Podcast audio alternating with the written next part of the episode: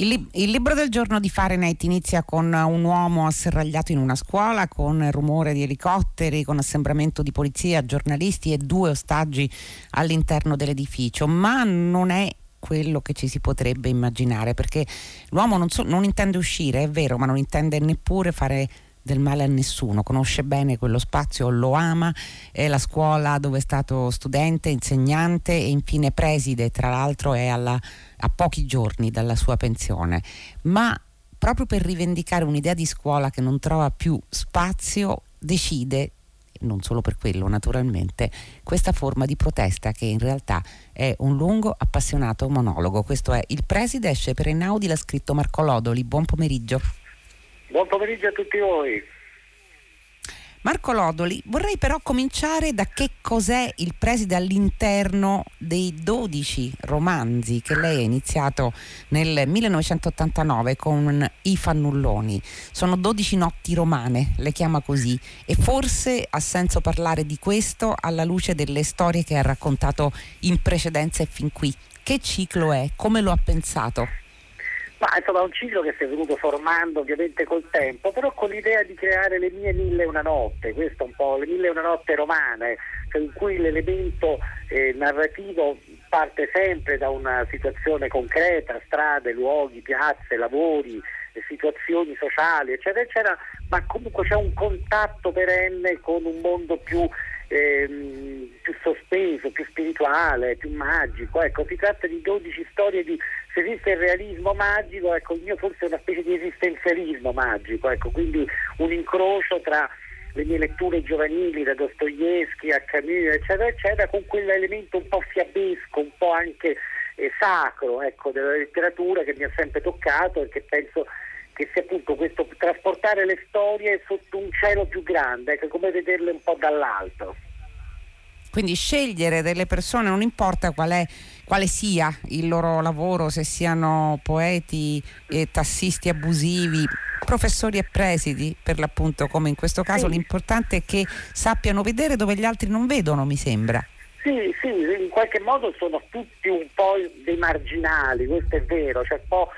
un po' l'elemento del, delle beati gli ultimi, insomma, del discorso della montagna, insomma, come se delle persone con una certa innocenza, ecco, non, non, hanno strutture ehm, culturali, sociali molto, molto radicate e molto forti, ma proprio per questo sono più in contatto, in modo anche un po' inconsapevole, casuale, con il loro destino e con qualche cosa che a un certo punto si apre. No? Queste storie hanno sempre un momento verso la fine in cui si capisce che c'è come un'altra dimensione, come c'è un tempo più vasto che avvolge il nostro tempo mortale qui sulla Terra. E questo è quello che ho fatto in questi anni, questo lo sento di saper fare, di poter fare, insomma, come se l'arte fosse appunto questo piccolo ponte di corde tra l'attimo e l'eterno, tra, tra, insomma, tra la siepe e l'infinito. Senta Marco Lodoli, questa poi la professione del suo ultimo protagonista poi è relativa a un ambiente che le è particolarmente caro che è quello della scuola di scuola si parla molto in questo libro, si monologa molto,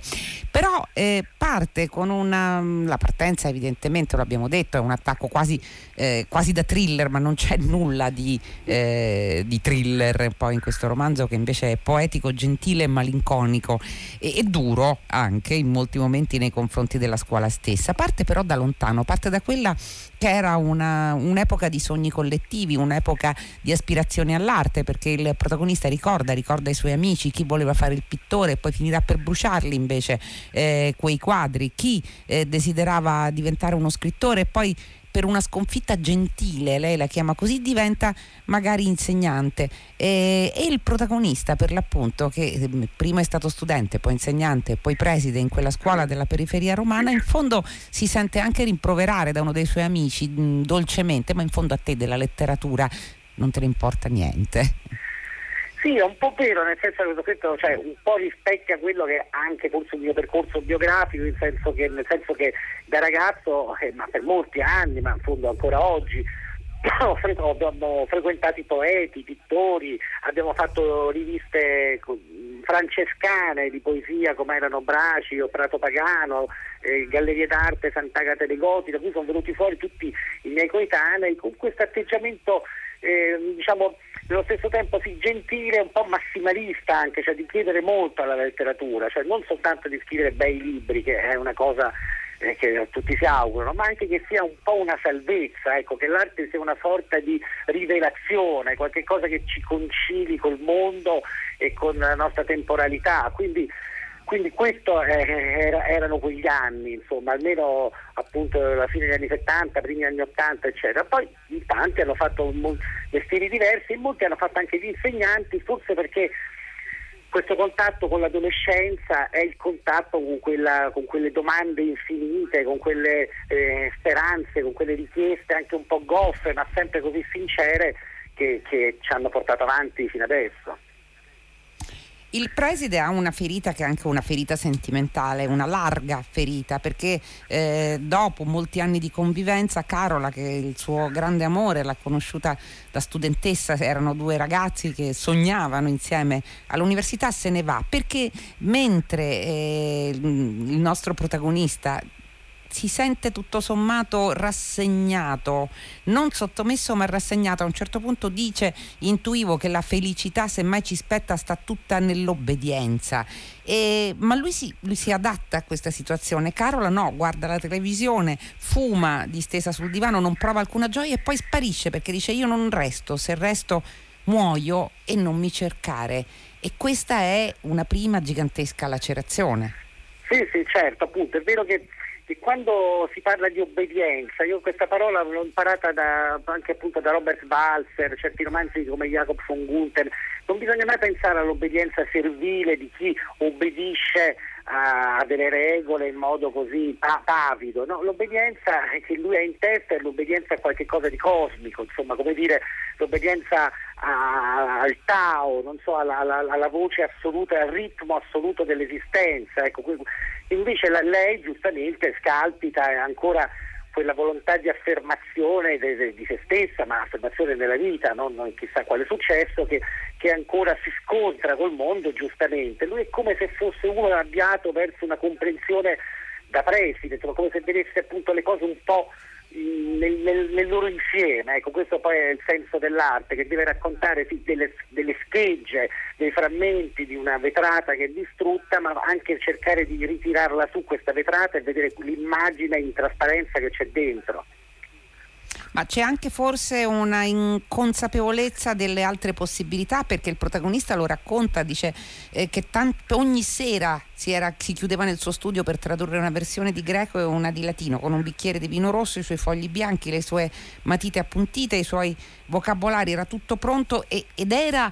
bello era gradevole se non bello, era sì, rassicurante. No, questo, insomma, per tutti noi che scriviamo, ovviamente uno racconta delle storie, anche dentro ci sono, però proprio è la specie come si raccordano le parole, le, come si intrecciano le frasi, come l'armonia che si crea tra un verbo, una, un soggetto, un aggettivo, che in qualche modo ripete, come insomma insegna anche la cultura classica, eh, ripete un ordine misterioso del mondo, no? per cui non è soltanto la storia da raccontare, come oggi tutti hanno molta fretta di raccontare storie, no? tutta in narrazione, ma c'è, c'è invece una lingua, no? c'è un, un, un, qualcosa che si intreccia e che ripete eh, sulla pagina la, la, dire, l'equilibrio di, di, un ordine più grande. Ora, eh,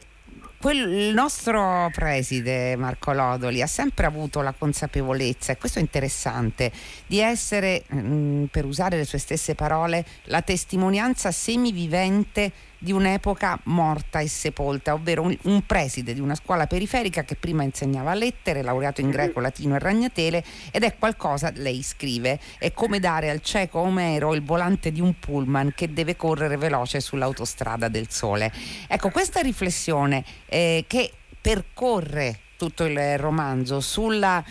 su due idee di scuola è molto ovviamente presente in questo romanzo. Sì, non solo sì, la visionaria ecco, del, del, protagonista, ma immagino anche un po' la sua. Sì, è chiaro che appunto eh, insomma, è chiaro che lui si sente un po' di un'altra epoca, ma io non mi sento, io mi sento completamente vivo oggi come tutti quanti, però per esempio anche il mondo della scuola, è chiaro che chi l'ha vissuto in certi anni, la scuola era essenzialmente una specie di eh, riconoscimento di se stessi, no? c'era qualche insegnante che ti accendeva una fiamma dentro, ti apriva una finestra, ti dava una visione, insomma e tu cominciavi un percorso che sentivi che era un percorso magari con un adolescente così che puntava in alto, insomma, no? puntava eh,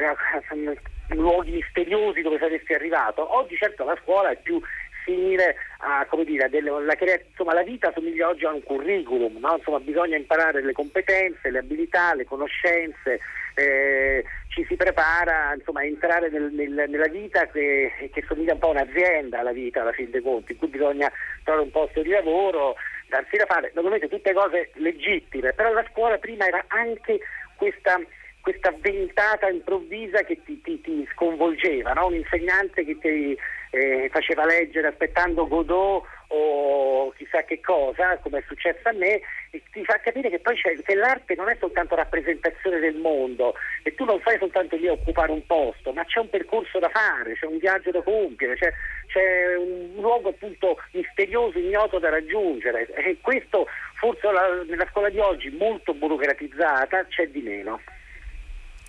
Devo dire che sembra non comprenderlo nessuno il, il, suo preside, perché per esempio i ragazzi intanto, perché lui lo dice perché ha una lucidità ovviamente impressionante, si lancia in quelli che chiama i discorsi penosi sull'importanza della cultura, sulle parole dei poeti, sulle radici del futuro, ma cioè, lui dice che i ragazzi volevano solo sapere quanto avevano preso al tema perché dovevano mostrare il voto ai genitori come una merce di scambio e quando lui diceva i voti non sono niente, perché nessun poeta al mondo vorrebbe che un ragazzo venisse interrogato sui suoi testi, loro gli rispondevano i voti sono tutto. Eh sì, no, questo è un po' eh, il mondo di Questo oggi. è vero, no? dice. Eh, cioè, del vero, cioè, voglio dire, è chiaro che io penso che se Leopardi sapesse che, che sul eh, eh canto del pastore errante dell'Asia, non, insomma, qualcuno ha preso 4, qualcuno ha preso 6, eh, gli verrebbe da ridere, insomma, il buon Giacomino, insomma, mentre invece quelle poesie non servono soltanto per poi essere valutate, la letteratura non è soltanto studiare che cos'è un'iperbole, un ossimaro, chi è il deuteragonista, a volte no, oggi i testi scolastici sono un po' strutturati in questo modo. Bisogna capire se dentro c'è una verità scandalosa dentro un testo, c'è qualcosa che ti sposta la sensibilità, ti, ti, ti, ti, accende un pensiero nuovo, mentre oggi appunto in questa visione un po' eh, pratica, pratica della cultura che deve produrre risultati, performance, eh, e quindi quello che conta ovviamente è, è un voto, un voto no? per cui tra un 6,5 e un 7 può esserci una differenza. A me a me insomma, mi sembra un po' ridicolo, però adesso tutto, ci sono insomma, come delle invisibili bilance che ci pesano di continuo. Chissà cosa penserebbe Esco, per un momento ci rientro subito Marco Rodoli nel romanzo ovviamente, chissà come ragionerebbe il preside se lei avesse scritto magari in un tempo più vicino questo romanzo, chissà cosa penserebbe della valutazione in tempi di didattica a distanza per esempio. quello pure è assurdo, cioè io mi rendo conto, ogni mattina io accendo il computer, mi infilo questi codici, eh, entro, trovo i ragazzi lì, a me mi sembra già una cosa meravigliosa che in un momento come questo ragazzi di periferia che stanno magari in famiglie in 5, in 40 metri quadrati, hanno un computer forse che neanche va bene, trovarli già tutti lì con tutti i problemi, genitori disoccupati che hanno perso il lavoro, ecco poi dovergli mettere anche questi voti, io adesso mi sembra, mi sembra un po' troppo, ecco, mi sembra che loro hanno fatto attualmente un'esperienza, appunto un'esperienza della vita, di se stessi, del, dello stare al mondo così importante che anche se, se uno in qualche modo si dimentica della valutazione così oggettiva di, di un sapere, loro comunque hanno, hanno imparato tanto in questo periodo. Senta, neanche tra i suoi colleghi c'è molta comprensione di quest'uomo, sempre del preside a questo punto, torniamo a lui, perché sì, sì, eh, sì, lei racconta anche del, de, ecco, dell'ultimo collegio docenti. Lui fa, fa, una, non è una provocazione, è una cosa di cui è convinto, dice cari professori eh, non seguiamo l'ordine del giorno, non seguiamo questi 12 punti incomprensibili, non discutiamo sui fondi di istituto, sui progetti europei, le programmazioni mo- eh, modulari. E dice vi prego stiamo tutti insieme in silenzio 10 minuti e ognuno pensi a qualche cosa di bello. Ovviamente la cosa viene presa malissimo dagli altri insegnanti. Eh no, perché lui insomma, ovviamente è un po' un Don Chisciotte questo preside, no? che combatte una battaglia perduta, però vorrebbe riportare il senso della scuola a un, a un sapere profondo. No? Cioè, ci sono tante conoscenze, ma poi al centro di tutto c'è quella cosa importante da, da capire che è, è impronunciabile, non è definibile, però accade, accade nella scuola e nella conoscenza, no? quel momento in cui senti che fatto, ti si è allargato il cerchio, insomma. E però anche gli insegnanti sono un po' sgomenti perché insomma oramai siamo tutti, insomma, il mondo della didattica così è, è formulato, impostato proprio in questo modo di eh, appunto, modulazioni, valutazioni, schede, eh, griglie, tutto, cioè un mondo molto frammentato, mentre diciamo, la, la, la, la, vera cultura, io credo, insomma, quello che ci ha cambiato la vita, ah, tende all'unificazione del, del, del, del disperso, no? del molteplice. Ecco, invece qui siamo, siamo, in un'altra dimensione, però insomma, io spero sempre che poi appunto anche grazie magari a un libro, un libro così sempre accada il miracolo per cui capisci che la vita è anche un'altra cosa, non è soltanto occupare un posto e, e cercare di prendere dei soldi a fine mese o dei bei voti a scuola. Peraltro, concludo l'ultimo tassello di coloro che sono per una parte del libro avversi al preside, eh, i, docenti sì, gli, gli, studenti anche, non parliamo dei genitori perché lui si prende un, un pugno in faccia da un padre, perché aveva fatto circolare un, un invito ai ragazzi di presentarsi a scuola senza pettinarsi, cioè lasciamo concimare i pensieri, diceva questo meraviglioso preside visionario avercene Marco Lodoli ma insomma è stata presa malissimo perché insomma pa- questo papà è andato a picchiarlo perché diceva voi i, fi- i, figli li dovete preparare a un mondo cattivo non dovete, non dovete fare queste cose ma sarà che io sono sempre stato, mi conosci, molto spettinato nella vita, ecco, però ho sempre sì. pensato che, che, che no, Non dirlo a me, Marco Lodoli. siano una prima, una prima, semplice ma sincera, autentica forma di espressione di se stessi, insomma, no? qualche cosa di spontaneo, di naturale, che un po' ci somigliano, no? come, come dico la canzone di Niccolò Fabi, sono i miei capelli, ecco, invece vedere tutti questi ragazzi sempre molto rasati come in caserma insomma mi sembra che sia già una forma di omologazione pericolosa. Lasciamo che questi capelli crescano, chi ce l'ha crespi ce l'ha crespi, chi ce l'ha lisci ce l'ha lisci, lasciamo che ognuno divenga ciò che è, insomma, no? incontri la propria autenticità, la propria verità, perché poi i ragazzi sono molto spaventati da ciò che sono e credono di dover somigliare a dei modelli impersonali tutto ciò produce alla fine soltanto una certa infelicità, io credo, no? Invece bisogna, eh sì. questa è la cultura dell'aiutarci, la cultura non è un accumulo di saperi, è soprattutto trovare la propria naturalezza, la propria spontaneità, no? quello che già insomma da, da, dal, dal, Rinascimento si parla della sprezzatura, no? cioè quella, trovare quella disinvoltura, quella autenticità per cui la propria vita possa scorrere senza finzioni. Ma secondo lei eh, quanti ancora pensano quello che pensano i due terribili ispettori scolastici che citano Freud e dicono l'educazione è una lunga opera di repressione? Eh, forse adesso più di prima, eh, credo, cioè, ma non è che sia una repressione mm. con le bacchettate sulle dita o in ginocchio sui ceci, magari come eh, tantissimi anni fa, è una repressione perché un po' tende